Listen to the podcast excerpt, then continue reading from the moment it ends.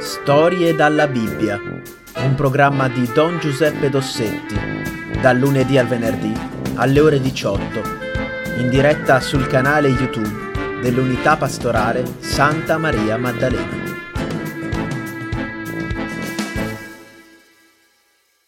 Allora, a questo punto io direi che potremmo anche cominciare la nostra eh, conversazione di questa sera. E, mh, abbiamo detto che eh, in, que- in queste settimane dopo Pasqua parleremo dei personaggi che hanno incontrato Gesù. E abbiamo parlato di Santa Maria Maddalena, abbiamo parlato eh, dei discepoli di Emos, oggi parliamo di San Tommaso. Famosissimo, famosissimo San Tommaso. Allora, eh, fra l'altro, mh, abbiamo fatto tutto un attimo se per caso riesco a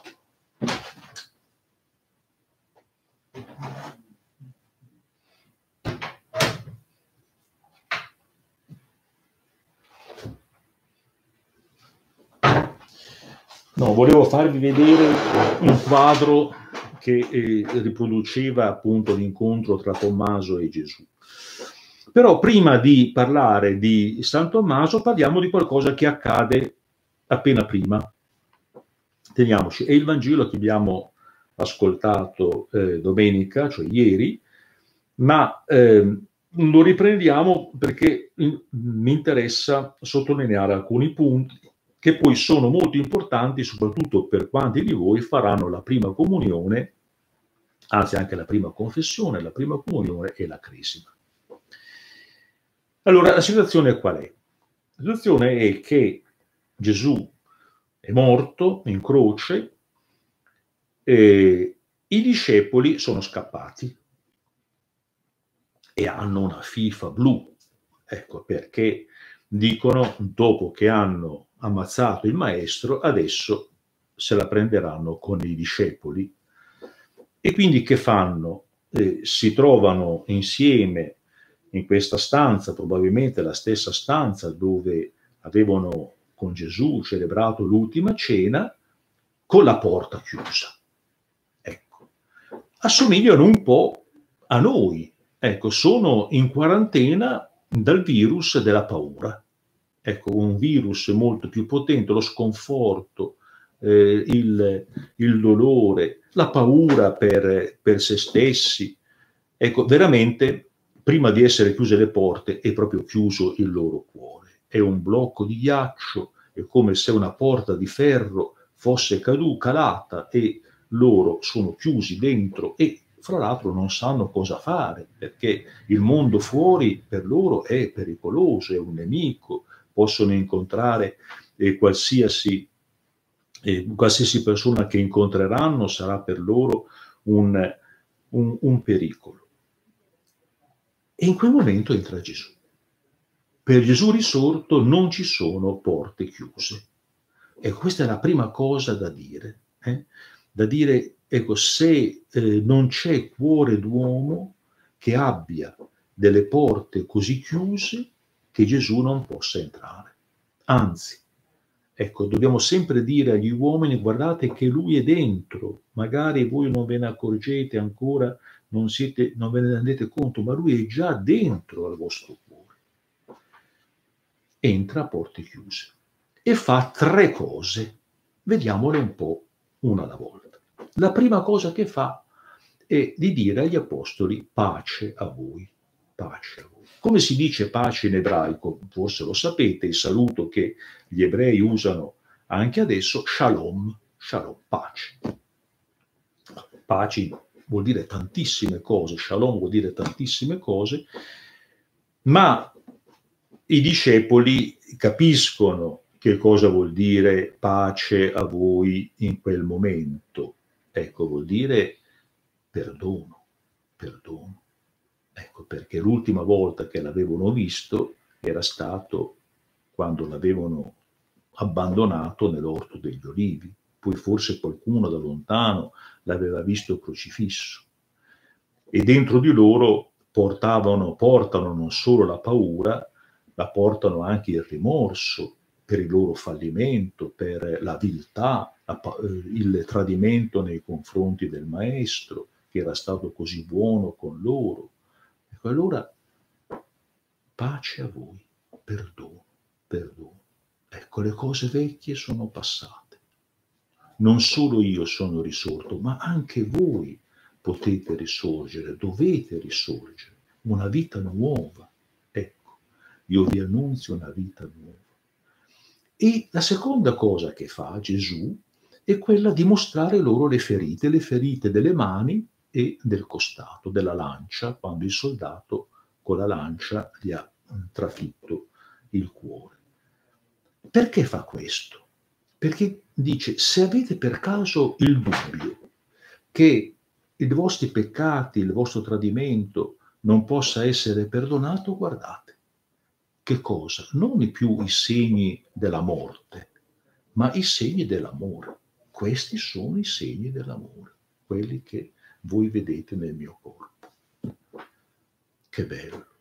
Ecco, ecco perché a quel punto i discepoli, dice il Vangelo, sono pieni di gioia, gioiscono, eh? cioè sono pieni di gioia perché? Perché ecco, sentono quanto il Signore Gesù gli vuole bene e vedono aprirsi la porta. Ecco, tutto si spalanca davanti a loro. È come quando gli ebrei passano il mare, ecco, il mare si apre e così anche per loro la vita e ricomincia di nuovo. Pace a voi, non abbiate paura, vedete, ecco, quanto io vi ho amato e quanto vi amo. Ecco la gioia dei discepoli. La terza cosa che Gesù fa è quello di mandarli, andate in tutto il mondo. Andate in tutto il mondo come io ho perdonato a voi, ecco così anch'io, così anche voi dovete andare a perdonare, a portare l'annuncio del perdono, della vita nuova agli altri uomini. Vedete, qualche volta guardate la televisione anche voi, no? E vi rendete conto di quanta cattiveria c'è nel mondo bombardamenti, uccisioni, violenze, guerre, eccetera, eccetera. Egoismo, denaro, il denaro che diventa un idolo. Pace a voi. Portate anche voi la pace. Come il Padre ha mandato me, anch'io mando voi. Ecco, portate agli uomini l'annuncio di una vita nuova che è possibile. Ecco, allora, per far questo però Ecco, io vi dono lo Spirito Santo. E cosa fa Gesù? Soffia, soffia. Perché soffia? Perché dà lo Spirito Santo in questo modo? Certo, lo Spirito Santo è soffio, ecco, è, è, è il soffio di Dio. Spirito vuol dire soffio, non è vero. Ma c'è un significato più profondo. E qui forse i ragazzi della Cresima lo capiscono, lo sanno cosa vuol dire questo soffio, perché Gesù soffia su di loro, sui discepoli. Perché qualcun altro aveva già soffiato, ecco, aveva dato lo Spirito Santo soffiando. Chi? E forse ve lo ricordate, Dio quando crea l'uomo. Ecco, l'immagine che la Bibbia ci dà della creazione dell'uomo e che Dio fa, è un simbolo chiaramente perché Dio non ha le mani, ecco, ma l'autore vuole dirci una cosa ben precisa, fa una statua di fango, cioè una cosa debolissima, il fango è la materia più, più vile, più fragile che esista, però in questa statua di fango Dio mette la sua vita, come soffiando. Ecco, soffiando, perché il soffio è la vita, e chi non soffia vuol dire che, vuol dire che è morto. Ecco. Ma allora io trasmetto, Dio trasmette con il suo soffio la vita, la sua vita in questa statua che diventa un essere vivente. E, cioè, in altre parole, figlio di Dio, perché chi è che ha la vita di un altro? Un figlio, no? Ecco, allora, ecco, con il soffio Dio fa diventare l'uomo suo figlio. Poi, col peccato originale, quando l'uomo decide che vuole essere il Dio di se stesso, che non vuole più avere a che fare con il suo creatore, perde il soffio e ritorna ad essere fragile come una statua di fango. Bene, lo Spirito Santo perduto da Adamo viene restituito da Gesù. Ecco che anche noi ritorniamo ad essere figli di Dio. Ecco, ci pensate che cosa meravigliosa. Ecco perché la gioia dei discepoli è grandissima. Tutto perdonato. Una vita nuova. Una vita nuova da figli di Dio. Lo Spirito Santo che è in noi, che ci dà coraggio, forza, sapienza. Bellissima questa, eh, questa scena. Ecco. E tutto questo il Signore che fa vedere le sue piaghe, quanto vi ho amato fino a questo punto. E qui però comincia la seconda parte. La seconda parte comincia perché uno di loro mancava, ovviamente Tommaso. Tommaso torna, forse era andato a prendere da mangiare, chissà che cosa, perché era andato fuori. Abbiamo visto il Signore, gli dicono gli altri. Cosa? dice Tommaso. Ma se è morto è risorto, lo abbiamo toccato, abbiamo visto le sue piaghe. Voi mi raccontate delle storie, avete avuto, avuto, avete avuto un'allucinazione. Ma guarda che è vero, se io non vedo le sue piaghe e non metto il dito nella ferita del fianco, io non credo. Io mi sono sempre chiesto, fin da quando ero ragazzo, ma Tommaso aveva torto o ha ragione? Io dico, dico sinceramente che mi convinco sempre di più che Tommaso aveva ragione, perché Gesù bisogna incontrarlo. Si crede che lui è risorto perché l'abbiamo incontrato, non perché ce lo dicono gli altri. Ecco, allora una cosa così enorme, così fuori dal normale, perché tutti vediamo la morte, ma la risurrezione è talmente una cosa grande, enorme, che dobbiamo incontrarlo il Signore, dobbiamo incontrarlo. E Tommaso ha ragione. L'abbiamo incontrato noi Gesù, ne abbiamo già parlato con i discepoli, per i discepoli di Emos, ma adesso ci torneremo sopra. Perché questo è il punto, eh? cioè ciascuno di noi deve chiedersi, ma io l'ho incontrato il Signore? Andiamo avanti. Passano otto giorni. Ritorna il famoso primo giorno della settimana, la domenica, che è il giorno della risurrezione. Questa volta Tommaso è con gli altri e Gesù entra, come al solito, a porte chiuse e dice, come al solito, pace a voi, mostrando ancora le mani e il fianco. Tommaso dove sarà stato in quel momento, si sarà fatto piccolo piccolo, sarà nascosto dietro gli altri, ma Gesù chiaramente è venuto principalmente per lui. Tommaso, eh? Tommaso, vieni qua, dove sei? Eh, sei lì, eh, sei nascosto, vieni, vieni, vieni, vieni avanti, vieni avanti. Hai detto che vuoi toccare le mie piaghe? Bene, sono qua. Metti il dito nelle piaghe delle mani, metti il, il tuo dito, la tua mano nelle ferite del, del fianco. Non essere incredulo, ma credi. Cosa fa Tommaso? Ecco, Tommaso, come dire, è mm, no, commosso è troppo poco.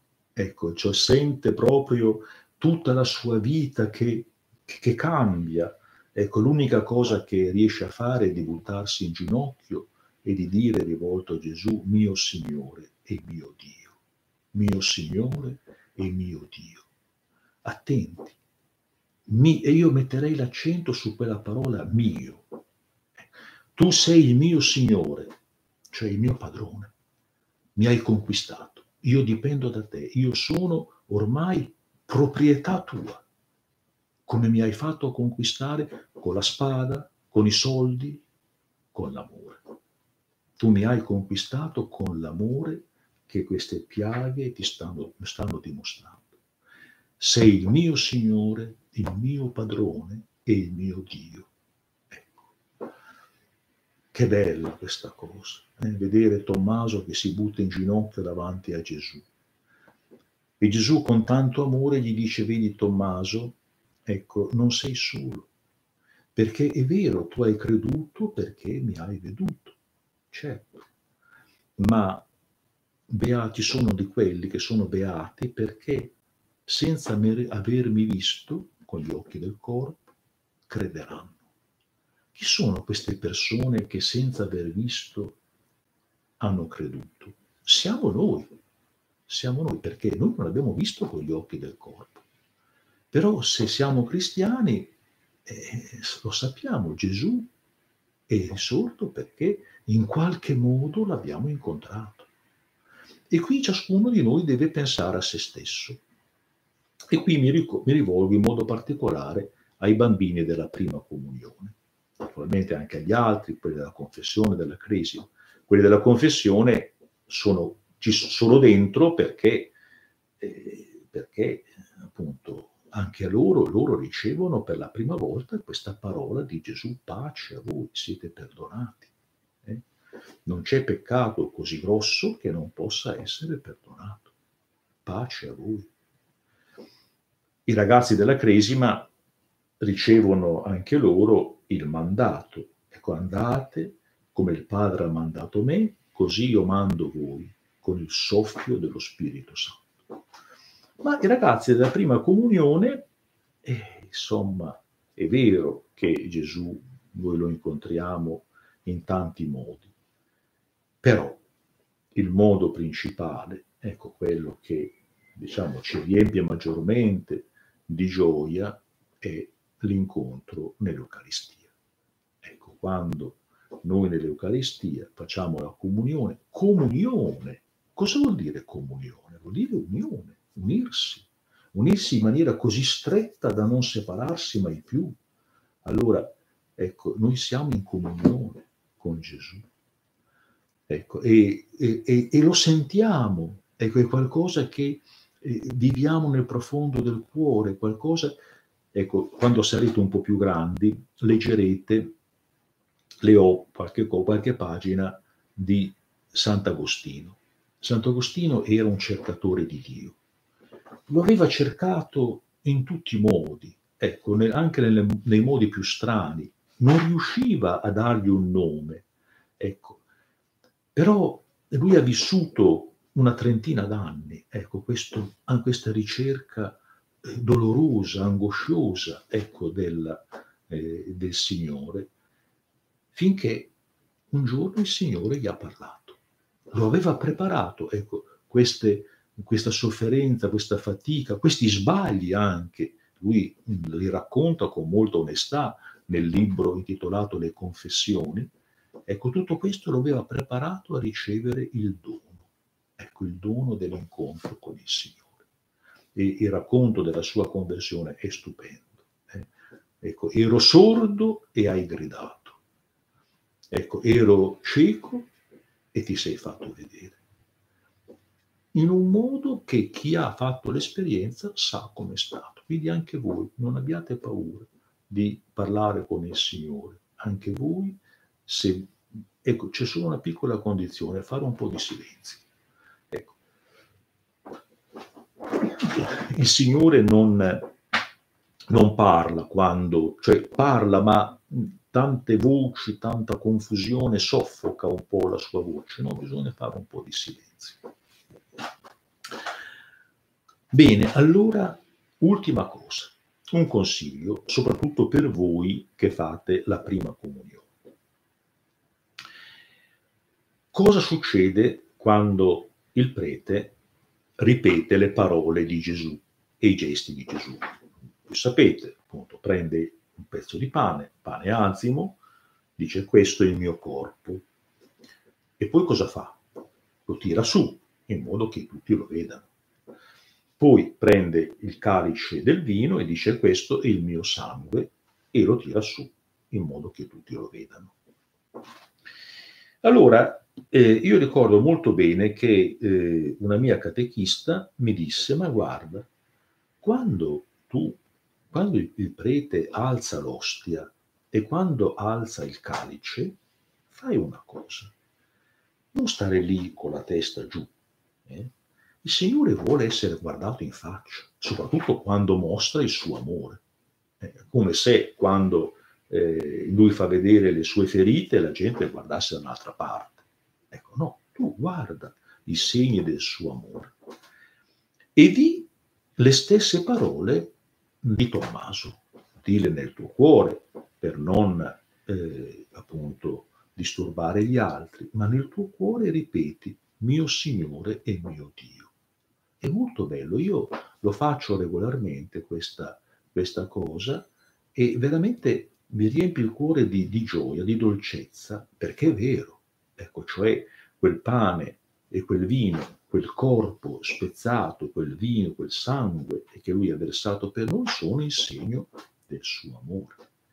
E quindi anche voi, ecco, non abbiate paura di dirlo nel vostro cuore e allora, ecco, anche noi come Tommaso sentiremo la gioia del perdono, la gioia della comunione, la certezza che siamo figli di Dio e anche l'invito, ecco, come il Padre ha mandato me, anch'io mando voi a fare che cosa? Ad annunziare la bellezza della nostra fede.